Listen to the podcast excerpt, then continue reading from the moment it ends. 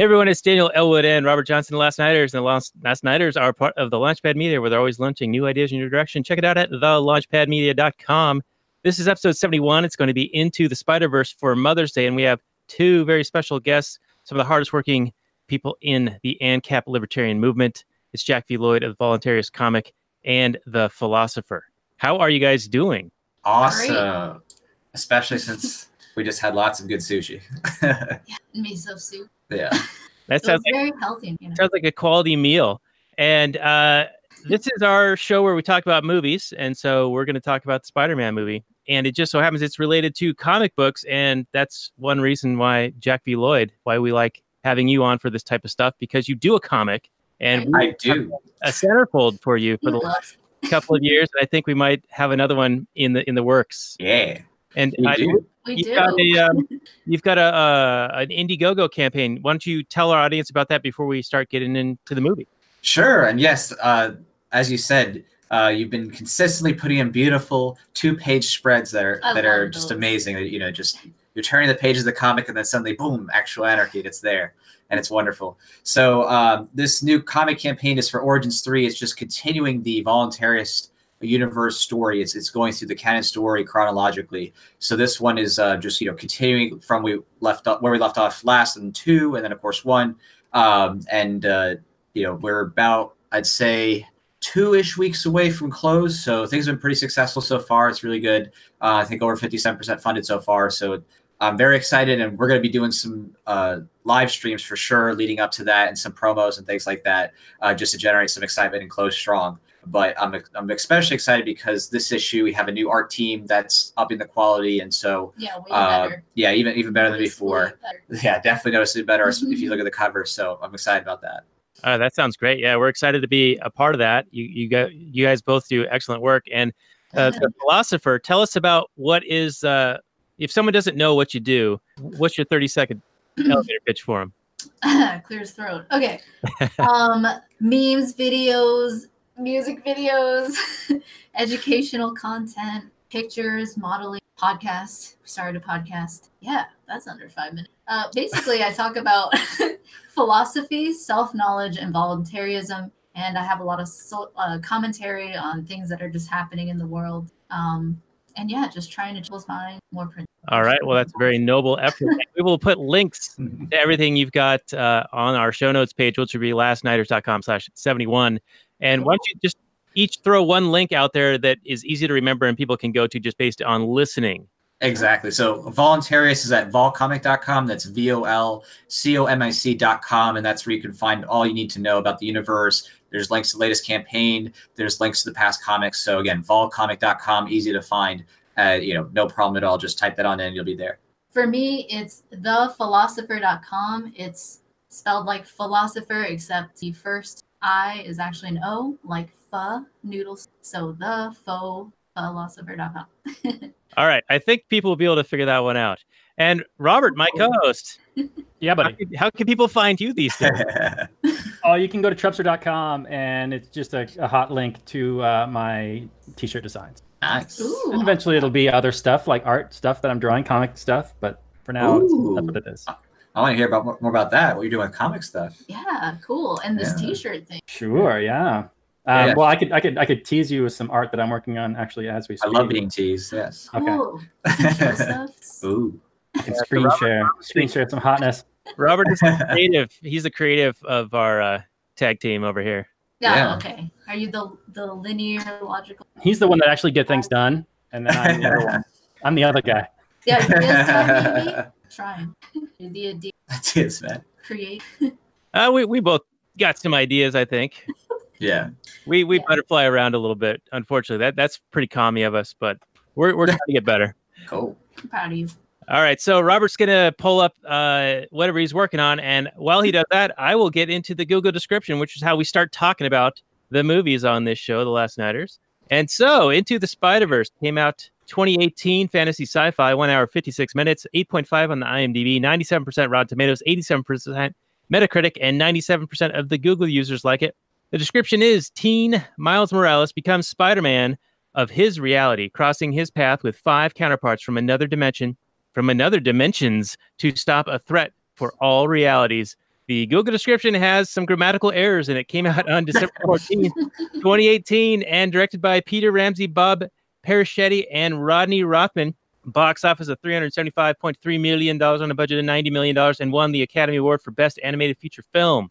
Robert, your thoughts on the description? Mm, no, I didn't really say what it was about so much. I mean, Miles, yeah, he becomes Spider-Man. It is an origin story movie, so if that turns you off, I'm sorry. It does. I does lose a little bit for me because it's an origin story. But to be fair, it kind of glosses over a lot of the origin and just kind of gets right into it. We're not. It's not like the whole movie's all about him finally at the end becoming Spider-Man. I mean, he does, but there's a whole lot of Spider-Man action before that. Um, yeah, And he's a net new character, isn't he? yeah, he's new. He's he's So it's a new origins never before written about. Right. I mean, he is a Brent. He came out in 2011, so he's. I'm sure this is probably the first time a lot of people have heard of this guy, but he's a popular kid in the comic world, and I. They did an amazing job. I don't know. This is like a one giant big love letter to comic fans. They're actually, you know, comic book fans, not just like fans of the movies, but fans of the comic books. Yeah, I mean, from like all they- the they a bunch- details.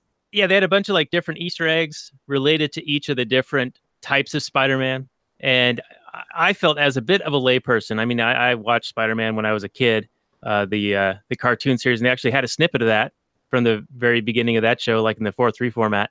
But the um, I, I felt like it really was more speaking to the physical book readers, the physical comic book readers, and giving them all these nods all all over the place.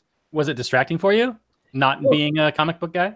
No, I knew it was uh, talking to some, you know, it was talking to something. And so now it makes me curious to go back and look at that stuff. So in a way, it might be, you know, snaring in some people who are Spider-Man familiar, just not with all the nuance. Okay, because I could see it be either in, inviting or obnoxious in how much it nods to the comic books endlessly. Like all the little sound effects on screen, you know, like pow or zip or pop or whatever, and bonk. And I loved it, but I don't know I if thought that's the art everybody was yeah, I thought the art was really pretty.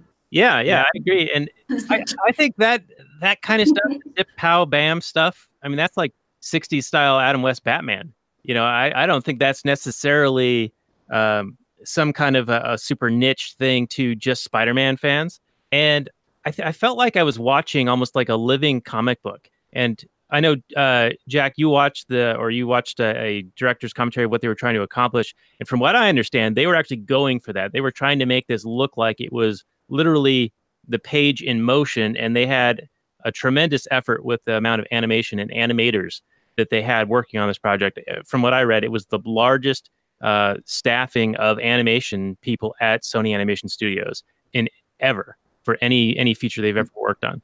Wow, yeah, I agree that uh, the artwork was extremely diverse and uh, Yeah. and engaging in terms of like how they did it. It definitely, at least for the the visuals, brought something new to the screen that, um, at least you know, in the way that they composited everything, like felt like it hadn't been done before. I mean, I'm not sure I can't even relate it to any particular movie in terms of all the different ways they try to make it seem like it was a movie that was you know the comic book page as you said coming to life. So that was definitely unique in, in how they presented that and i definitely enjoyed that aspect of it you know watching the movie for the the art sense and and how they did those visuals and then integrated the different designs. As you said they had some nods to past um, spider-man universe characters you know things like that they brought in um, so it was interesting how they you know animated those art you know, figures differently and stuff so Yeah, I almost had like a um, 300 or Sin City almost vibe to it, just in my watching of it. Even though that kind of blended computer animation and live action, where this was all computer animation. right Right, and those two movies were both directly taken from comic books. Like those are both adapted from Frank Miller's comic books, almost in a frame by frame, page to page, panel to panel format. Oh, So not the although as far as I know, this Into the Spider Verse wasn't adapted from any one comic book. Does anybody know if that's true? I thought this was like an original story. i'm not sure offhand I because Yeah, i I didn't didn't read the original that. comic for it um, Mm. but me either. For me, I just this is the first time I was introduced to this character. I saw a print comic about it, so I'm not sure if it exists. Yeah, I know they had some nods to like some of the more famous um, Spider-Man moments, like in film, where he's like got the you know the two subway cars and he's pulling holding them together with the web and Right. a couple of other like little brief there's there's like a ton of little brief nods to things but they they happen so quickly that i don't think they like slow it down or drag you down or anything like that. Like you can just see them and they're they're pretty but if you if you know then it's like, ah, okay, thank you guys for putting that in. Like there's a, a scene where um, they go to uh, Aaron's apartment, and on the little screen behind him, there's uh, Donald Glover wearing a Spider-Man pajamas outfit. Like a little tiny little thing they threw in there yeah. for the fans, you know. Right. Mhm. I mean, it didn't have to be there; it could have been just nothing. But Yeah, definitely lots of little Easter eggs. Yeah, the uh, the love that was put in this film seems like it was made by people who love comic books. That just comes through. You wouldn't have, you couldn't say this was made like this is some Hollywood hacks that didn't know what they were doing. This is absolutely people who are neck deep in comic book love. Now, is this is this an example? hacks who knew what they were, yeah. and they hired the right people. The comic book one. Scary. Yeah. So uh, could be possible. I was thinking, you know, Robert, you you and I talked about uh, Blade Runner 2049 like a year or so ago, and I think we had similar comments. Like that that was a love letter for the fans of that genre or that particular title or brand or universe or whatever we want to call it. Yeah. That that didn't that one didn't have a big enough fan base to really make that uh, as successful of a movie as I think the expectations were. Whereas the Marvel universe and Spider-Man much wider appeal, much larger fan base, and so I think that the effect is much greater in this movie. Yeah, they're obviously writing the success. I mean, probably the only thing that stopped it from making more money was the fact that it's animated, and animated movies still have a bit of a stigma being kids' movies. Although I think this has wide appeal. I don't know if you're going to super enjoy it when you're 80 something years old. It's maybe a little bit kinetic, a little bit too fast moving. Although I loved the kinetic action in this film, it's so beautiful. But I mean, I think kids would absolutely love this movie. Yeah, And it, it won an Academy Award, didn't it, for Best Animated Feature? I mean, not that I give a shit about the Academy Awards, but uh, it's nice that it's getting props. Yeah. Usually that's something that goes to Pixar. So I think it was uh, rated PG. There- there's a P there. there was a fair amount of the old violence. Such a day. um, but it definitely felt PG or the very most PG. So you know that with the yeah. art, with the art, I think, and some of the humor was, you know, it wasn't full on adult crass humor. It was, uh, it was take, like more, uh, I mean, there were a few deaths and some plenty of violence. You know, kick, Yeah. punch, yeah, some gunshots and stuff. but not like outrageous gore and stuff like that. Yeah. I think it was definitely directed, um, especially the age of the characters as well, was directed towards a younger audience. Yeah, that PG PG thirteen crowd. hmm Yeah, Teen school. Beat, Teen Vogue, whatever group. Um, when, when my wife and I watched it, we were like, well, th- could this potentially be a movie we watch with the kids And they're, you know, three and five? They're almost four and six. And after watching like the first 20 minutes, we're like, no. that When No. Kingpin like stomps out Spider Man and finally kills him, Yeah. was pretty, uh, yeah, Yeah, that was pretty rough. graphic. That was a very interesting. They had they had uh, uh, the perfect Spider-Man, right? The the one who was killed. He was supposedly very perfect in that kid's universe. The main Spider-Man. yeah, he was the blonde one. He was Yeah, yeah. Grim and like fit had a was with um Mary Jane. Mary Jane. yeah, uh, you know the, things were good right and then you had the guy who in the other universe total slob and made all these like so interesting that sort of uh Yeah, I enjoyed him. Um, I, I kind of relate to him now. I used to work out a fair amount, and I haven't in a while. So now I feel like I got the little uh, spare tire around the tummy. Dad bod city over there. yeah Yeah, me too. oh Yeah, I love that he went around the movie wearing sweatpants for the most of it. That was great. right i think it, it was a comment too by one of the characters like are you wearing Yeah, it's not a blanket, but you know, He's got things going on. Come on now.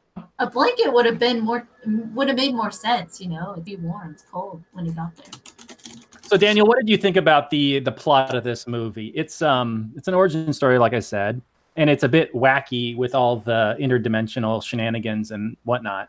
But at the heart of it is a villain who is trying to replace lost loved ones. So I think you can probably identify with him in that sense. But he's so single-minded that he doesn't care how many people get hurt in his path of doing that. Um, did you appreciate the story? Did you like the uh, interdimensional wackiness? I mean, when the, when a talking cartoon pig comes out, are you like, oh, this is just too crazy, or were you like, oh, this fits? well, I didn't really know what to expect. I mean, the title sort of gives it away, but in in a somewhat ambiguous way. And so, without having read much about it before watching it, I, I wasn't expecting it to cross the stream, so to speak, you know, and have all these like different Spider-Man and the Pig Spider-Man and all that stuff.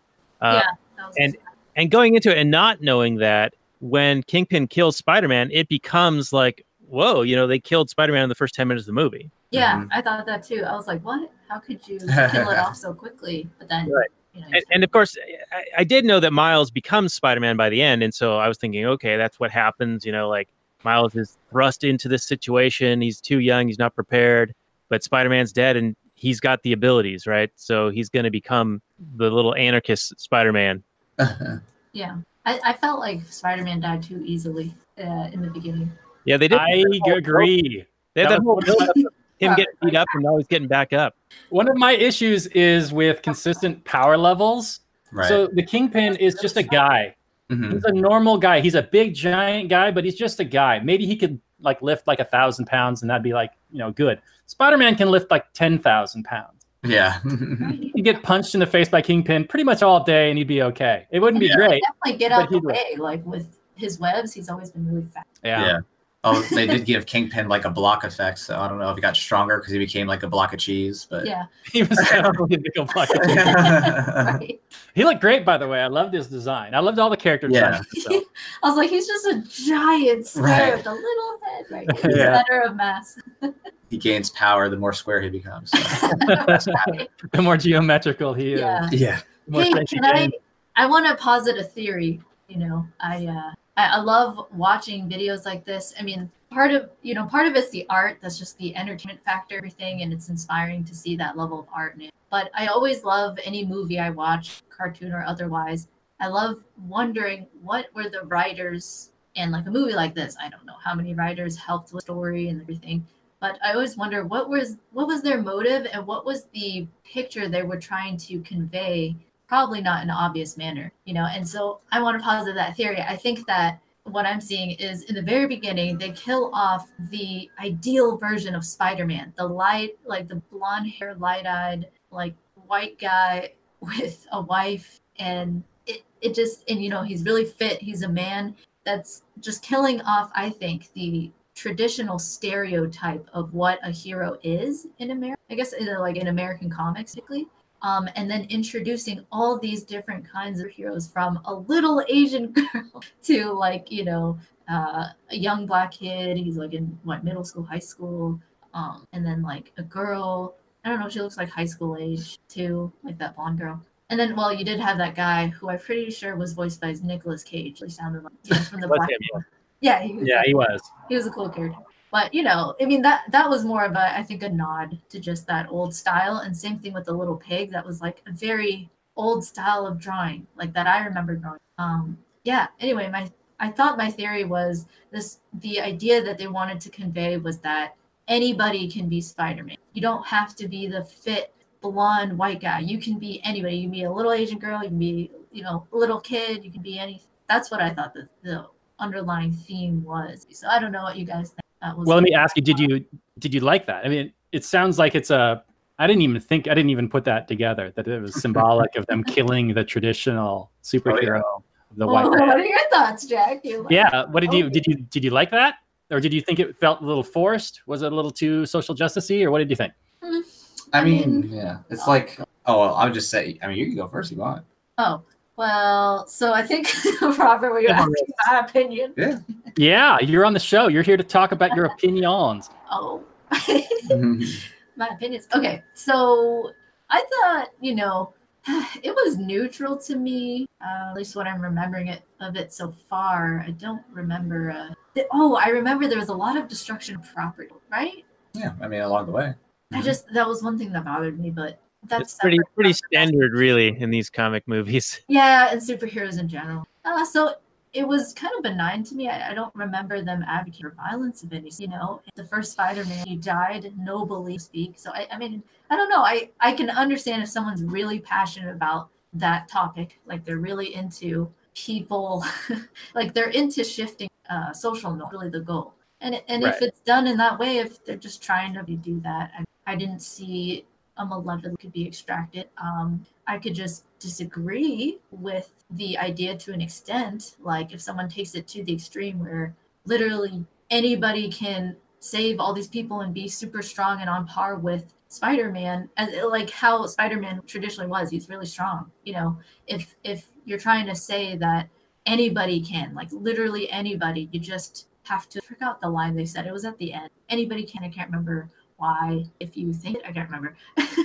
it's like if you care. I don't know. But I would disagree with that idea philosophically. So it's just more of a philosophical disagreement on like whether or not that's logical to say that anybody can be a strong super and save a bunch of there there's this anyone can save somebody else but there are limitations in terms of ability. I recognize that. And so i think that that is what i would probably challenge somebody. I'm, I'm neutral to them putting it in the movie. Well not neutral i shouldn't obviously i don't want Th- those aren't the social norms I'm like super focused on spreading, but I, I'm neutral in that. I don't think it was like, oh, they're being violent, you know. That ends my opinion. I'd really like to your thoughts. Though. That has some Yeah. good good thoughts. so yeah so if you saw with the movie the thing that um, was interesting uh, to me of course is, is what she said in terms of the, the symbolism they both had a symbolism in the beginning of killing off the original spider-man and at the end they you know had the fat white spider-man who you know couldn't maintain a relationship and had lots of self-doubt get ba- sent back to his you know respective uh, dimension. I think you know that was meant to evoke what you were just talking about which is this idea of killing off the traditional form of spider-man and introducing a diversity of you know characters. And of course some of these characters are characters that are you know real in the comics and stuff. So it's like i'm not like complaining about whatever you know real thing. But there is there is a focus with that. That was not um accidental. It was very intentional and the directors even talked about that in the commentary that their goal was to like bring out this like new kind of diversity with it. And of course there's you know a market sense that where they're just trying to be like okay let's reach out to new audiences. Let's try to get everybody to buy in because if any kid watching it no matter what they are thinks they could be spider-man well now you just have a bought in you know new audience of any kind right? It's no longer oh it's just some white guy. Okay well if i'm black if i'm you know some asian girl or something like that Yeah. i could be spider-man. So of course monetarily Right, that makes sense. They're trying to get people hooked in by using that psychology. But the the part that's actually sinister and i think this is where a lot of people lose that who are you know anti sjw just you know in, in the aesthetic um, as opposed to the philosophical uh, is that the movie promoted a theme of egalitarianism in in uh, ability and power so That's this is uh, not so much an issue of like anybody could be Spider-Man because obviously you get bit by a spider, whatever you have these powers. The the bigger issue is the training that came with mastering those skills, and this is something that has been a trope across many different films, um, especially anything that's Disney related. Uh, two thousands. yeah, that's most certainly, and it's this idea that uh, uh, effort and work ethic are to be devalued and seen as something that is uh, wrong or privileged, and that Or just if you can ignored. or just just ignore left out true of the picture. we think like It's yeah a logical hole. right and if um people just want to be anything they want to be it's this idea of like belief is truth or belief is reality that is now what is the acceptable norm and of And course this corrosive. right and that's very corrosive this is what ties into you know radical sjwism which is just this idea of oh if i identify as this today i'm now that Yes. you know what I mean? And that is seeping into comics and even in this movie. And it might seem benign at first, but the underlying message through the character narratives is that um, basically it's like, oh, if you just believe, now you have powers and now you have skill. And that to me is extremely dangerous and destructive, yeah, obviously on young kids because it, it brings them the sense of, oh, okay, I, you know, I just believe and then I can, or I deserve to be something. And that's even where, you know, gets even worse is this entitlement mentality where you think you deserve something just because you say you are this thing. And Yeah. this theme was not just limited to the characters, but if you look at the narrative and how they structured the family, uh, the you know father, of course, was a police officer, and they they always play this in movies where it's like if there's a cop, he's hard, but oh, he's right at the end of the day, right? Oh, you know, he's hard on you, but it's okay. His status authority is, is really care. Yeah. Um, and then uh, you know when they push him to go to the elite private prep school, uh, the like focus he's like he demands his child say I love you. Right, a- right, He's using his authority right. like say I love you. they they and then- use right violent communication like, threats yeah. force ultimatums and they normalize that because Yes. that's a status mentality and they try Yeah. to you know trauma bond to people and for those not familiar with trauma bonding trauma bonding is where people are put into a situation that is violent or oppressive or threatening and or humiliating and through that experience they bond with the people in their life. And that you know is the case with the father is that there's this violence and threats and shame. There's not peaceful communication but through that and their living struggles like that brings them together. And the father in pushing his child to go to elite school if you notice there is this kind of um, you know built-in theme of uh, what you'd expect of like the upper progressive leftist mentality of like, oh, I get to go to an elite prep school, even though he earned it because he got in the test, and he de- denounces it and plays down, you know, his effort, right? He, he he plays down, It's bad to be right? It is. They mentions that too. That you know, oh, he's it's bad because he's segregated from other students because he goes to this elite prep school, but he downplays the fact that he did well in the test, um, which is funny enough. You know, even in a moment where there's a meritocracy, he downplays his meritocracy portion in that by downplaying how well he did on the test, and then when he goes to elite school, He's almost ashamed. of he's like ashamed of it right he Yeah. downplays it there and and makes it seem like it's a bad thing like having money which of course is just providing you know value in the market for in most cases or you know having elite education or academic standards is somehow like a bad thing. Like performance is bad elitism is bad but it's not really elitism in a you know status sense of like oh you're threatening people stealing from them destroying their property. It's just oh if i you know ha- work hard and have education and have a really great experience at an elite institution that's somehow something i should be ashamed of and feel bad about. And it's this it's this uh you know kind of mentality that uh if you're you know in that you know leftist progressive psychology and you have status or you have money well okay that's okay as long as you feel bad about it right? As long as you like denounce Yeah, it. like oh poo poo that's bad privilege. right you recognize your privilege but as long as you recognize and check your privilege. it's okay. Okay then you can be at the elite school. Then you can be with you know all the other people you know have have this money and status. As long as you denounce it and just say oh, Yeah. i'm just i'm just so privileged and then it's okay right so they have this built-in theme of you know that egalitarianism with you know self-shaming or self-loathing for status or for hard work and they try to replace that with it this idea of of Marxism. well right because it is it is saying, "Oh, it's about classes, the Right. rich versus the poor." in that sense, it is a form of that cultural aspect of Marxist theory, which is the idea that you know all people are e- are totally equal in ability, or um, more so, uh, no matter what they do, no matter what value they provide to others, they should be you know rewarded the same. And you know, again, there's a big difference between respecting human dignity and everybody's rights and saying. Well, just because I, you know, took a shovel and dug in the dirt, my, you know, my labor is now as valuable as someone who like works to develop the next, you know, computer processor. Right. So it, it is this very sinister psychological message that underpins the entire movie. That if you don't, you know, pay attention to it, you might just miss it, especially if you're just, you know, a kid watching, enjoying the action. But if you listen to the director's commentary, it actually firmly corroborates that analysis you can make of the entire theme of the movie, which is that it's meant to seed in this idea that um, having money or having prestige is bad, and you should be ashamed of yourself. Uh, get rid of you know white archetypes, white male archetypes, replace it with diversity, and everybody deserves to be powerful and uh, belief is what makes you you know effectively uh, a, a- hero or talented not hard work not you know studying hard not honing your craft but just belief that oh i'm going to do this and that's everybody now and that's that's that psychological egalitarianism that you know in, many ways for me you know maybe chuckle throughout the movie To me, it's frightening that these people with these minds have the budget, the ability, you know, spend ninety million on a Mhm. movie, be able to seed in their ideas. But that's why we're trying to continue the volunteer because I, right I for competition against that. I'm inspired by their art. I'm inspi- inspired by their to execute, but I am wholly dissatisfied with philosophical undertone. which is a reminder that every like there is not there's no such thing realistically in, in most any medium of like having a comic or movie or comic movie that doesn't have philosophy it's always in there and Yes. if you miss it you might have to just like look into it to understand There's it but it comes to philosophical right the character dialogue how someone is seen as a hero or anti-hero or a villain how those themes are presented presents the philosophical narrative that leaves Right. you with you know what you're supposed to be thinking and feeling and that's that's the It's scary part understandable. It, you're, you can't help but color whatever your own beliefs and bias, your output. And especially if you believe in nine, believe that's how the world is. Mm. Well, you're gonna try and the world is. Mm. we just got deep there. We were just we were just dancing around and just waiting for that moment when that door was going to be Yeah. going to be open. And that's our show, ladies and gentlemen. All right.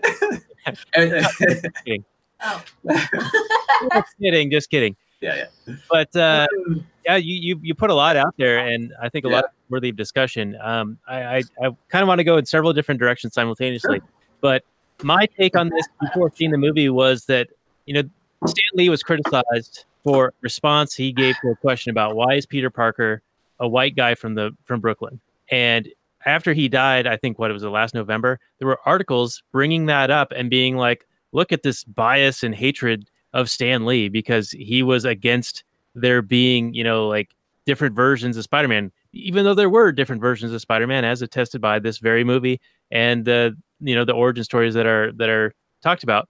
But when when um you know I first heard that oh there's going to be a Miles Morales character and uh you know it's it's that SJW thing where they want everyone to be there's like a quota to fill your characters you know That's your quota.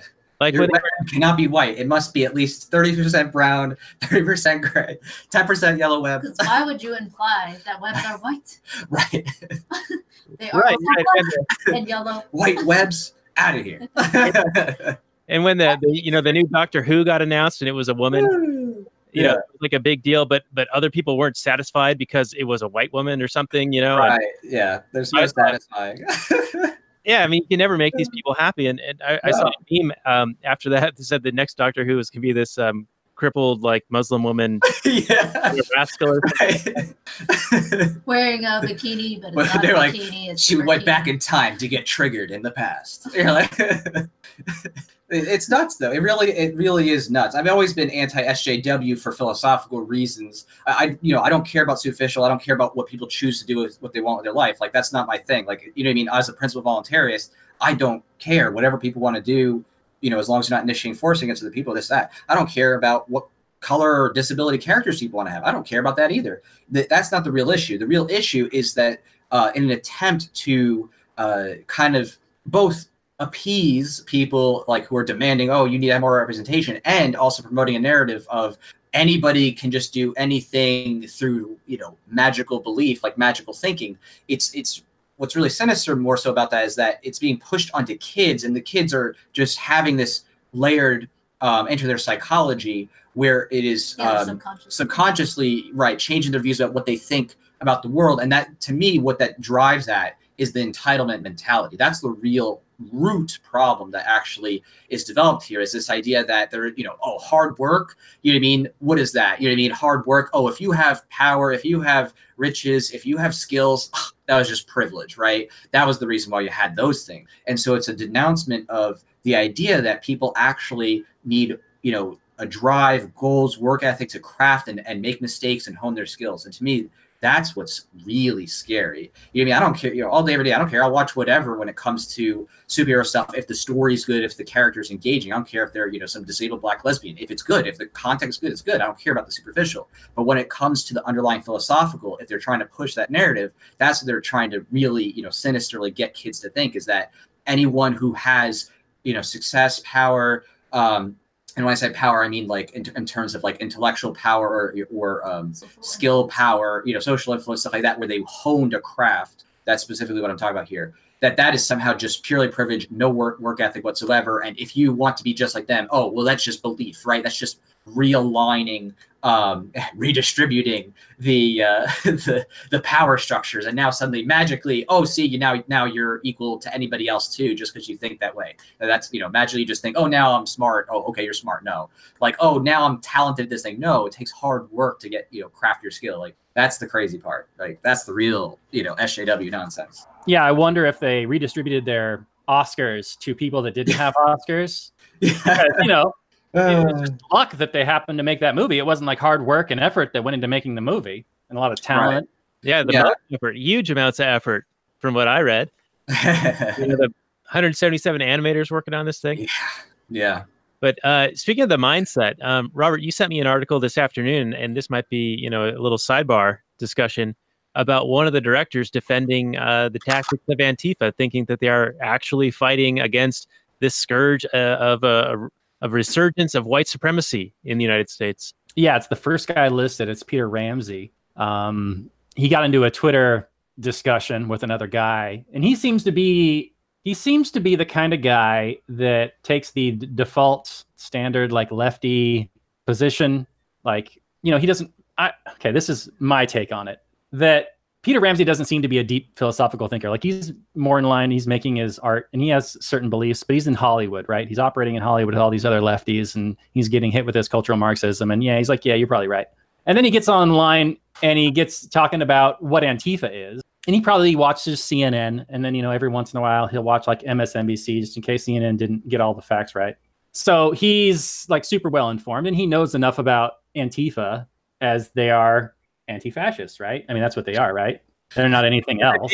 The They're the guys that are against the fascism, right? It's as far as you Uh, got to go the name. as far as you got to know, right? You need to know the name, and then you know enough about them, right? So you're not against those guys; you're against the guys that they oppose. So he came out pretty much saying, "Hey, I'm yeah for Antifa," which is disappointing to me. I disagree with him. I think he's ignorant on what Antifa is and what they do. Um, that said, if I were to not, you know, boycott all movies that from people who support Antifa, I don't think I'd be able to watch a single movie, um, especially not in the West. Uh, Hollywood is full of lefties, and this is very much well known. And if you were to ask them, "Are you anti-fascist?" they'd probably 100% say, "Yeah." So, um, but you know, it's it's it's disappointing. I know. What do you guys think? I mean, can you separate the art from the artist? I like you talked about. These are people with you know they're artists with ideas about the world, and they want to represent that world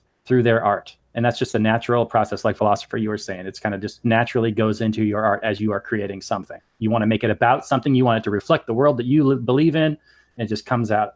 I don't necessarily. It doesn't have to be malicious, but they may have. They think they're doing a good thing, right? They think that they're educating Yeah. people and that this is how the world really is, and they're making the world a better place. I think it's it depends on the individual who's writing it. It's usually how it goes. Who are the the writers? They have the purpose behind it. The people they hire, if they're the artists, if the technical bring it to life, they're the actors, the voice actors. Um, those people could really just part of something awesome. They don't need this underlying message at all. Um, they may even agree with it subconsciously and never thought about it, um, critically thought through it, as most people do with with most things that they learned growing up.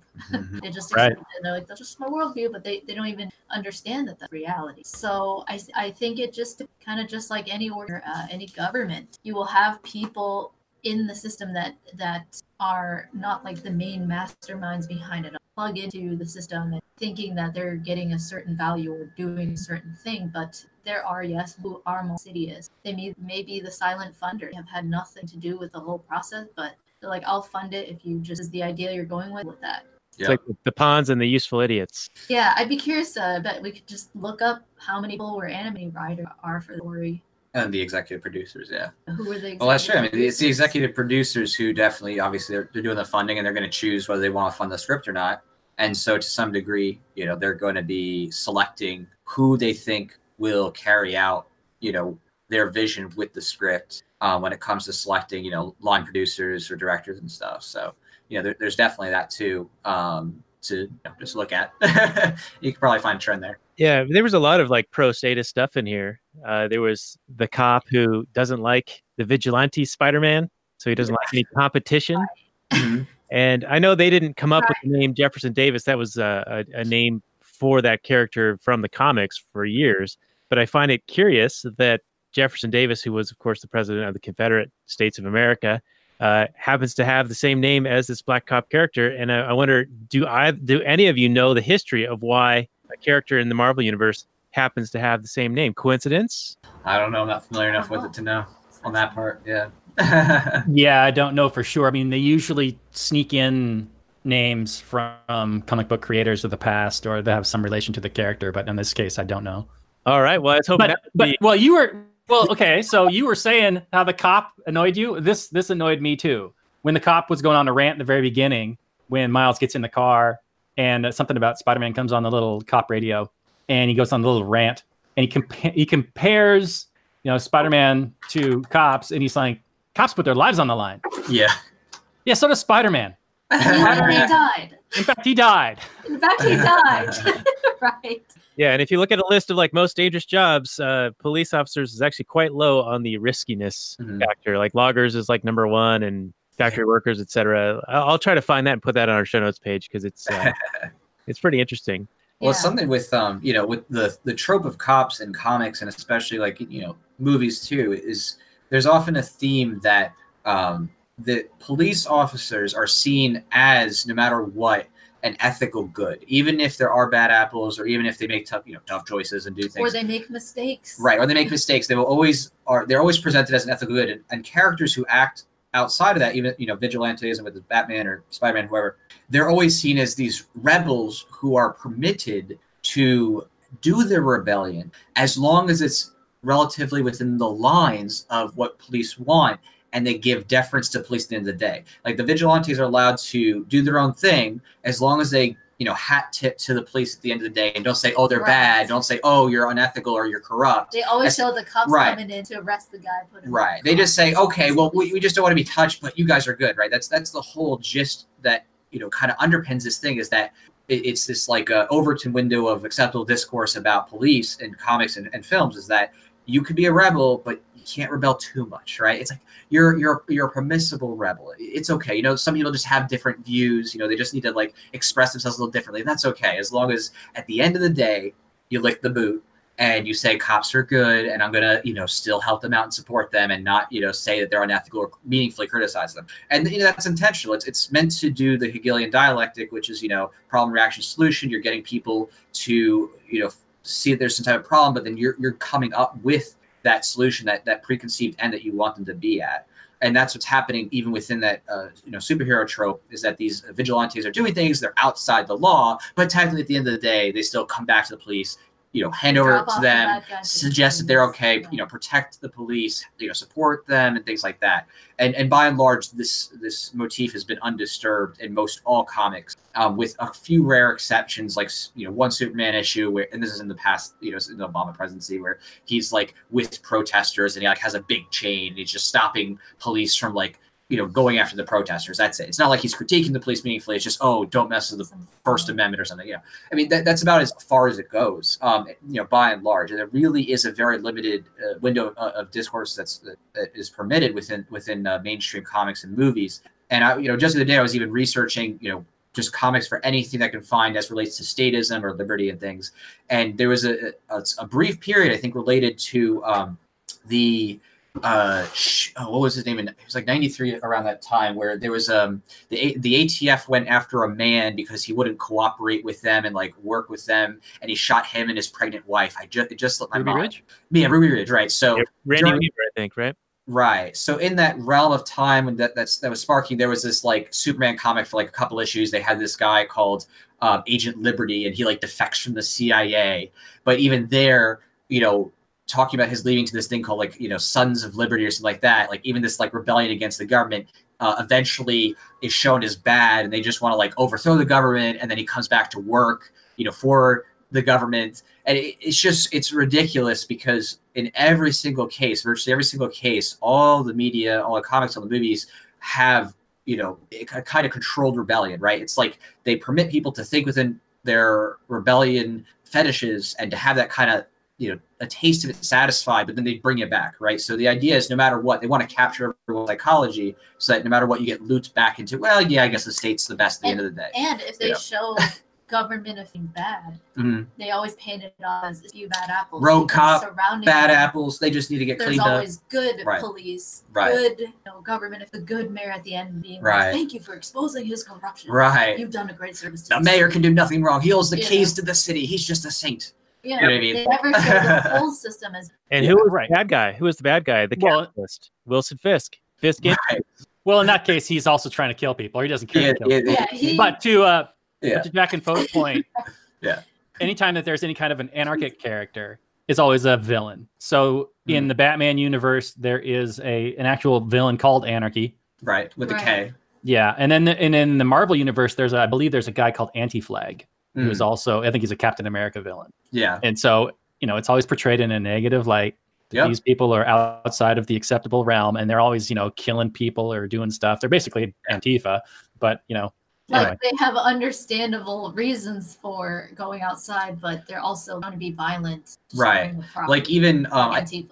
I think I just recently I did a meme that came from Superman versus the Elite. I think that was 2012. It was a, a movie, and you know there's this group of uh, superhumans or people with special abilities who themselves start to actually be effective at taking out criminals. So much so they're even just killing them. You know what I mean? Like they're actually just like, nah, these people are bad. We're gonna kill them. And Superman gets pissed at this. He's like, you can't just do this. He's like, you can't murder people and call yourself heroes. And then the guy who you know, is one of the what will be later bad guys in terms of the show says, "Oh, really? Well, your government does that all the time, right?" Right, And so it was like a very quick moment, and then Superman's face, like they show his face, even being like, oh, that's a good point. But then he doesn't say anything, he just rolls past it, pushes past it, and it's just one of Uh, those I ones he's shown to be the hero. where they give little, the end the yeah, day. oh, of course. At the end, Superman, they're, they're bad, and then Superman just you know takes them out. So you know, even if they give those things, it, it, the point is is that if they give a rebellion, they couple it with something to make them evil in the end. So no Right. matter what, Absolutely. it's, it's controlled Or discourse, just ignorant.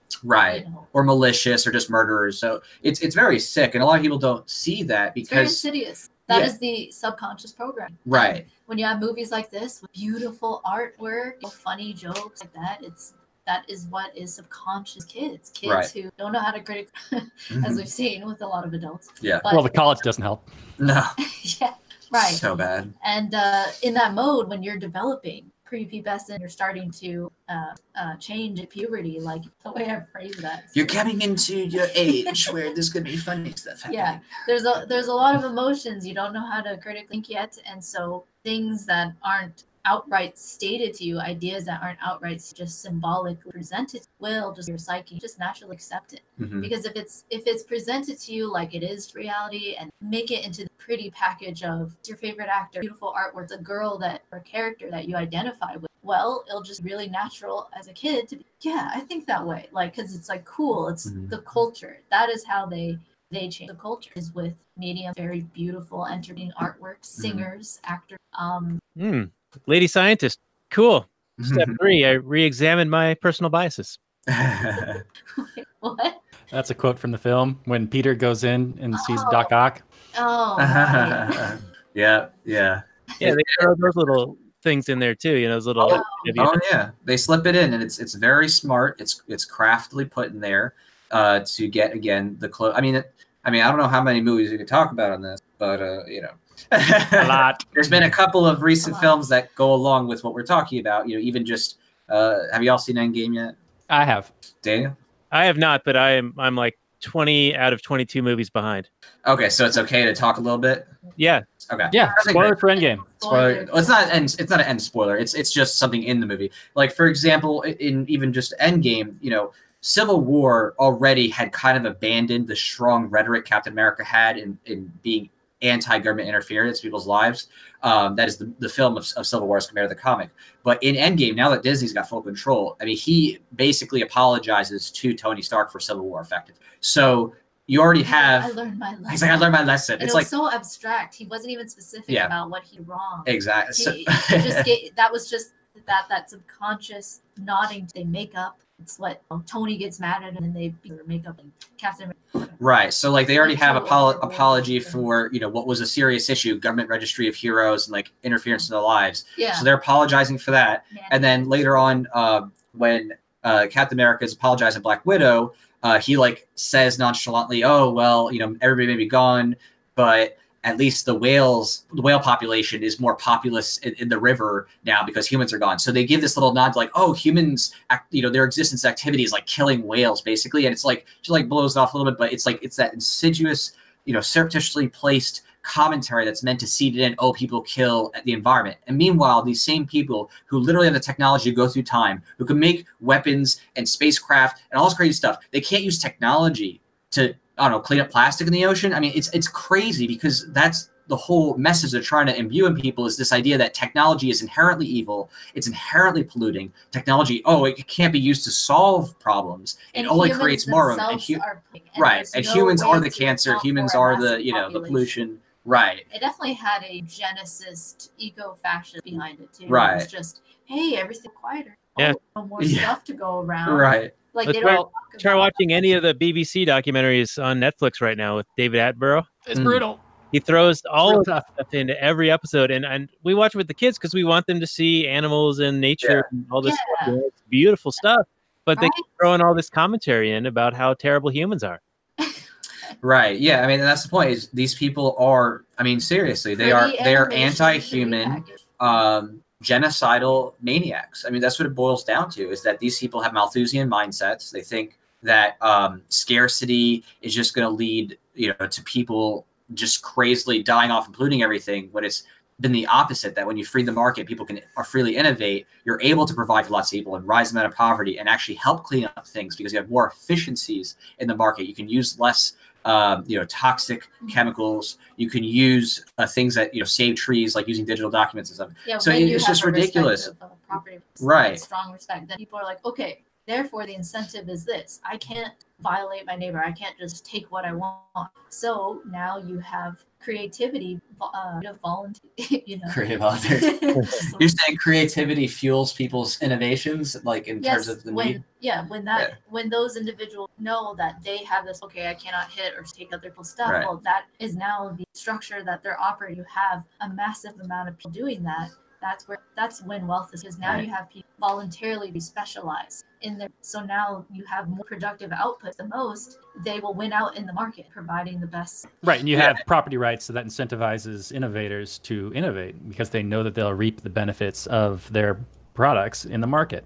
Right, and that someone's not just gonna come in and take everything out from. Right, and it provides responsibility too for those who affect other people's property or bodies. When you have specific property rights, then you have a delineation of who's trespassing and whose property, who is polluting or spilling toxin, toxic waste Who should someone's you give your property. Right. Otherwise, it's just day? generalized. So, and yeah, I mean, it, it really is nuts how, um, and you know, in, in all these films, you know, starting to see a unifying theme, especially because Disney now owns everything, right? And I think you're going to just continue to see this theme uh, growing uh, of anti-humanism, which is this idea again of people being a cancer on the dirty, earth. they're People are gross, dirty they're and destroying gross. the earth. They're destroying. You're right. They're destroying the earth. They need to somehow go back to nature, and that like nature is somehow glamorous, and everything was just like free and abundant. There's no bugs. There's no disease. Like it's, it's just absolutely insane. and like they want to be Thanos. There They are wanna be Thanos. These people are be like, literally- "Snap.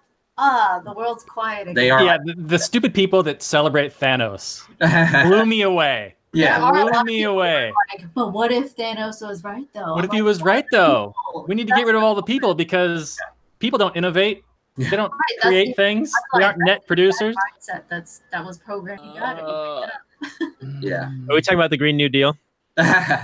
Uh, Yeah. Not specifically. Fortunately, it's the Green No Deal. Fortunately, but yeah, Well, the, the the movie universe is going to get worse probably because in Yes. in Endgame, uh, they do kind of tip their hat about these earthquakes that are happening underwater, yep. and that may be bringing part bringing into uh, being Namor, the Submariner, and he's Right. probably got this underwater aquatic kingdom, and he's probably upset about the humans for polluting, and so there's probably going to be Right, and they did that in Aquaman. And they did that in Aquaman, They're like, exact same "Oh, storyline. we need to attack these people because they're polluting our oceans, and it's like it's the same thing where you, you go underwater and you look at these kingdoms, and this, I mean, it epitomizes the people in power. Like what you're seeing in these movies is really more than anything a mirroring of those who actually have this state, you know, cronius power. Yeah. And it's this idea that they magically get all their technology. It just happens, right? There's no concept. Right, the of Atlanteans are Right. so technically right. Atlanteans are advanced. Or The people of Wakanda are advanced. I mean, just completely absurd concepts and that don't bring so in the idea of, of how uh, trade and uh, and shared knowledge across the world benefits people and is what like brings the- up technology in the first place. Just Right. like you can just have this They- super smart AI. It will therefore Right. allocate perfectly. Yeah, like you're gonna magically essentially plan, and then all of the on top of that, they again have a worship of what those in state power really want, which those in state power don't want democratic republics or republics at all. I mean, not that that's you know not itself a, a form of control, but they want their their old reigns back, which is why they worship princesses, kings, and those type of you know unitary rulers, because that is what those what those in power really want. They want to be back to the ages of kings. They want They to be wanna be back to the ages of queens and be Yeah. worshipped and be like, yes, we are your rulers, we are your gods and that's why they you know in Aquaman and stuff like that they they keep focusing on oh you're you know you're the king you need to come back and rule in Wakanda it's like oh yes you're the rightful king well how oh we murder each other in a in a you know a, a sword fight and then boom you're king now and you have all the intelligence to rule people in Century Planet I mean, this is literally what those And in power think like, like it's, I'm uh, Yeah. loyal to that throne. I'm loyal to Not that throne whoever sits in that throne I am loyal I will sit there and be kill uh, people Charles for you Manson. Like I am loyal. right and that's the And we can't get along without you. We absolutely need you. It's We so important. You're so important. You're the most important person. Right. And- right. but that's What the would we do? Right, and that's the whole premise that they're trying to imbue on young minds. I mean, even with things you know as benign as like you know Disney movies that seem like oh it's just Like you know princess Frozen. stories or Frozen. No, it, the whole there is a very real philosophy that is being pushed uh, onto kids, and it's this idea. Hakuna Matata. What's that? It's a real philosophy, Hakuna Matata. Hakuna could have been that, right? I mean, right. They're redoing the Disney movies too. Uh, you know, in uh, CGI now, right? So It- It's the And same thing, right? You know, the king, the king of the jungle, right? Oh, it- we need Simba's king, right? It's this, it's the same concept of trying to keep people in a psychology of, oh, you need to be ruled, and if there isn't somebody there, then things just go to chaos, and it's wrong. You know, it's just wrong. Nobody can do anything, and Yeah. nobody can think for themselves. And that's that's the whole goal is to ensure that the population is fully indoctrinated into thinking that without having uh, central planning and leadership, they would be essentially nothing. They would be just killing each other as you know savages. And it's like literally the, the total opposite in reality. You know, anytime the government you know reels back, anytime governments just stop stay away, people are like, oh, let's freely trade and do contracts and do deals and, and enrich our lives. You know what I mean? It's it's really wild. Yeah. You know, Yeah. it's- we- I was just going to say, Anarchy gets a, a terrible name. Um, my wife and I have been watching some garbage television, uh, Doomsday Preppers, lately. Oh, we watched that. oh, we watched that. And, uh, you know, a lot of times they- they have some kind of crazy concerns, some are legit. But uh, in many of them, they go, yeah, it'll be utter chaos and anarchy. You know, they just keep reinforcing the idea that the lack of, of rulers is going to be destructive and violent. Yep. Yeah. Like one guy was like, oh, they're collapsed. Right. There Yeah. were no central planners to be responsible for the economy. Yeah. Although there was one, I mean, philosophically, it didn't say much, but there was one character with guns and a bunch of silver. It's cool. I think some of them definitely like knew and had articulable reasons why they were doing what they're doing, but I, I, I'm pretty confident that the producers of the show did not want to cover that aspect. Yes. I would, yeah, I would agree with that. Anytime you're producing a tight little thing, you don't want to get into some of those uncomfortable issues. right. Right. You got to Wait, don't tell people about the Federal Reserve. That's Yes. a private bank. You don't need tell to make people. it as entertaining, Right. or you don't need they. want. Yeah. Uh, we should probably wind this back towards Mother's Day or the Spider Verse. The spider, yeah, the Spider We did not Mothers. Talk about Mother's Day. Day. This is why Mother's Day status. Well, we do try to keep this uh, to about an hour, and and so we're about at that time, and so we end with Perfect. a final summary and review. And uh, Robert, you want to start us off, and then we'll go uh, Bing Bang, uh, ladies first, and then to Jack. Sure. I'm identifying as a lady now because Spider-Man told me if I believe I can be. So here I am. It's ma'am. it's ma'am now. Spider-Man. it's Spider Man. Spider-Man. well, I got to give props to our guest for bringing up a lot of the the social justice like Mark social Marxism type stuff. I didn't even even me that I'm super trained to it to like attuned to see it all the time. Yeah. It kind of slipped past me, so I really do appreciate that. That said, um, this movie is beautiful. I think it tells a really nice story. It's it's an origin story, and I have issues with that. Um, like all of a sudden, like Miles believes in himself, and then all of a sudden he's just like the greatest Spider-Man of all time, and he's whipping around and beating up the Kingpin, no problem, and he's turning invisible all the time, and he's zapping people, and It can last in this like this as long as he believes. huge Yeah. like, black hole of time and space, like Spider Man. Fit one. Yeah, he just Nice. became it. Yeah, I mean, he was he was a terrible Spider-Man. He was struggling the whole time, and then it's like he flipped the switch in his brain, and then all of a sudden he was amazing. And so that, yeah, I, I completely agree with you on that. That was I had an issue with that. Like all of a sudden at the very end, he's as awesome as he needs to be in order to beat the bad guys, and he can do it all by himself. He doesn't need the help of all these other Spider-Mans. right. But the movie is a lot of fun, and I really did enjoy all of the. Can't believe I'm going to say it, but the diversity, just because in the characters. I mean, I didn't care if there there's a little Asian one and whatever. I don't care. Yeah. I mean, she was a cool character. I liked the Spider-Man Noir. I liked Spider Ham. like- I like the nod to anime. It's great. Yeah, me too. I thought, it, and it's just beautiful and kinetic and amazing action, and they're really talented, talented artists that put into went into making this movie. And I really tip my hat to all those amazing, talented artists that made this movie. Um, even if you know maybe the director is some kind of dumb lefty guy that supports Antifa and cultural Marxist, and you know that's why we're here. We're trying to counteract that. And we want to create things that equally inspire and counteract that dumbass bullshit. But it's still a great film. And I don't know, like, if now that you've said what you've said and kind of educated me on this, I appreciate that. If I had a kid, I would definitely, like Daniel said, I don't know if I'd let them watch it, especially not without me there in the room, kind of talking and explaining things. So, um, but I can't give this anything less than like an 8.5, though. It's just too good. It's too beautiful. So that's that's that for me. Cool. Okay, cool. Bang bang. He's first. Good sir. It's all right. I'll let you be a lady today. Um. Right. So yeah, you know, for me, I guess in the beginning, I, I forgot about it's it's interesting. It even that is an example of what happened. The things that you will remember conscious, the art, aesthetic, the beauty. You know, I told it's very pretty art. 10 out of 10 from my end. Draw that, right?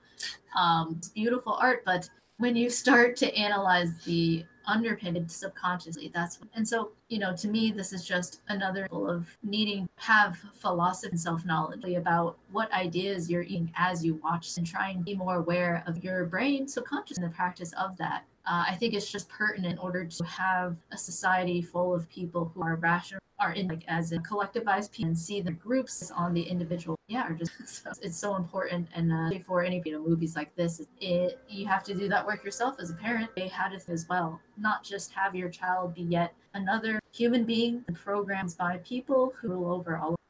or it is, I thought. so give it a give it a rating. Give it a rating. Philosophically, I mean, humor wise, it was good. You know, humor. The song, I like that song. But so I'm just saying, the aesthetics great. That really high. Budget. That's a very diverse score, Pholosopher. Thank you.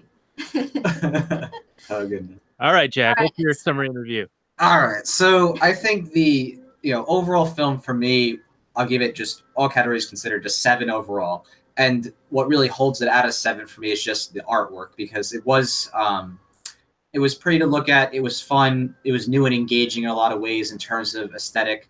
And you know, some people might not like it, but for me, obviously, a comic fan, I did like it. I did like the um, diversity of characters that they had in terms of uh, bring in different kinds of cool, you know, Spider Man or she-males or whatever, Spider Z's, no, uh, whatever they were uh, from different uh, dimensions. But uh, I, I thought that was great. I thought it was a lot of fun for me. Like that was very Yeah. enjoyable.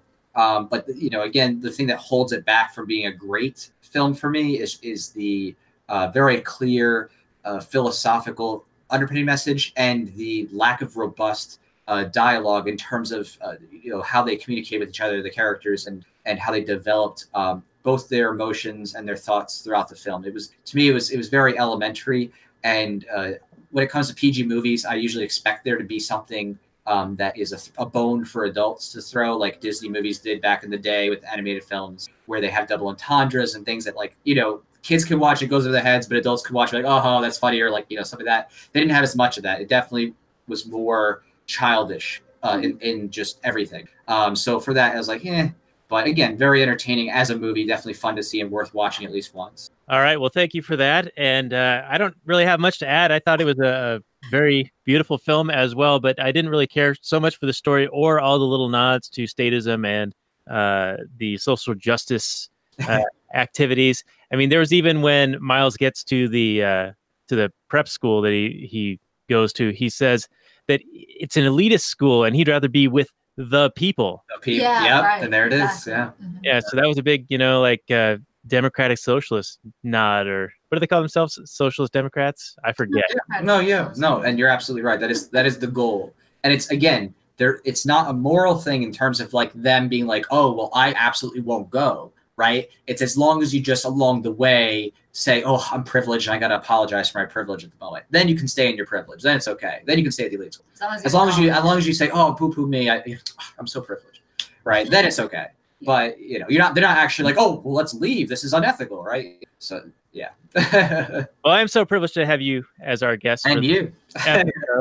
uh, and I'm going to go with a 6.5 on this. So I think I think you guys talked me down a little bit, and Robert had built me up. Ooh. Uh, my expectations were a little higher on this movie, and so I think I think it might have been a little bit uh, of a of a better score until we had this discussion. But we did. yes. No. I mean, it's a it's it's a pretty film. You know, uh, aesthetically, independently of its own, I can appreciate other people's arts, even if you know I don't agree with them politically, philosophically, whatever you're gonna say. I can appreciate the art. I can appreciate the art. But it's a movie, so at the end of the day, I'm gonna be like, eh, this plot, this dialogue, this philosophy. for me, it's just taught me weary of you know things that are packaged, enticing, or entertaining packaging. It really is important to question the motive, whoever for your eyes. It always ties back to it until AI becomes fair. AI movies. Until then, it's it traces back to it. Till the Skynet and uh, yeah. yeah. It'll trace back to humans. Um, it, it's always fascinating and, and sometimes just annoying to see what message we're trying to indoctrinate. But we are the counter propagandists, and we're trying to the same thing. Culture artifacts that have our, you know, beliefs imbued in them of uh, liberty Right. And Yeah. people can find that at thepholosopher.com yeah. and volcomic.com. And the links will be on our show notes page. And I hope you guys can stick around a little bit longer uh, for some of our post show content for our Patreon supporters. People can support us at Patreon, lastnighters.com slash Patreon. And uh, Robert, next week we're going to have Dr. Dennis Foster on to talk about the day the Earth stood still, uh, the classic with Klaatu and the uh, destructive robot and world peace and all this stuff. So I think it'll be a very interesting discussion and uh, looking forward to that. So people do check that out, watch that movie before we uh, publish that episode next week. So you'll be caught up to speed. I think it came out in what 1950, 55, something like that. The the, uh, is the Keanu Reeves remake? Is that? Do you know if that follows pretty much the same storyline? Uh, I don't know much about it other than it probably wasn't very good. What are you? You're not talking about Keanu, right? You're talking about something else, right? You're not talking about Keanu.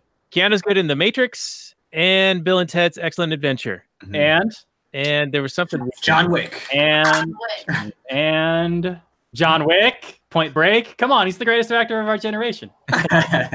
And he's Whoa. humble. He, he just rides the bus. oh, wait, was that John? Yeah, he's a nice guy. He's Oh, nice- Speed. Speed was pretty good. All right, fine. He's great. All right, so we- we'll Oh, even great. uh, maybe cover that one as well for next week. Anyway, uh, this has been our show, of The Last Nighters, episode 71, also found on the Launchpad Media. So thank you guys for joining us, and I'll say good night from last night. Night.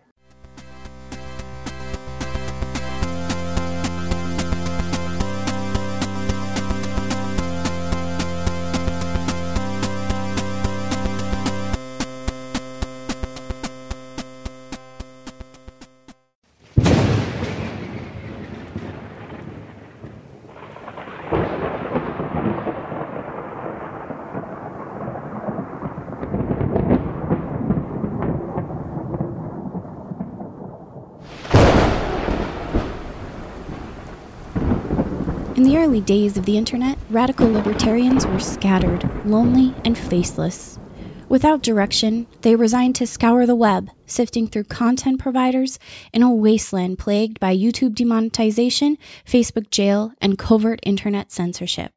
But then, in 2017, the Libertarian Union was formed. Finally, the average Joe libertarian could find a thriving community of independent podcasters and content providers, all in one convenient location. At Libertarian Union, we'll always have the latest news, interviews, discussions, and even movie reviews. With hundreds of episodes and more added all the time, you'll always find something fresh at libertarianunion.com.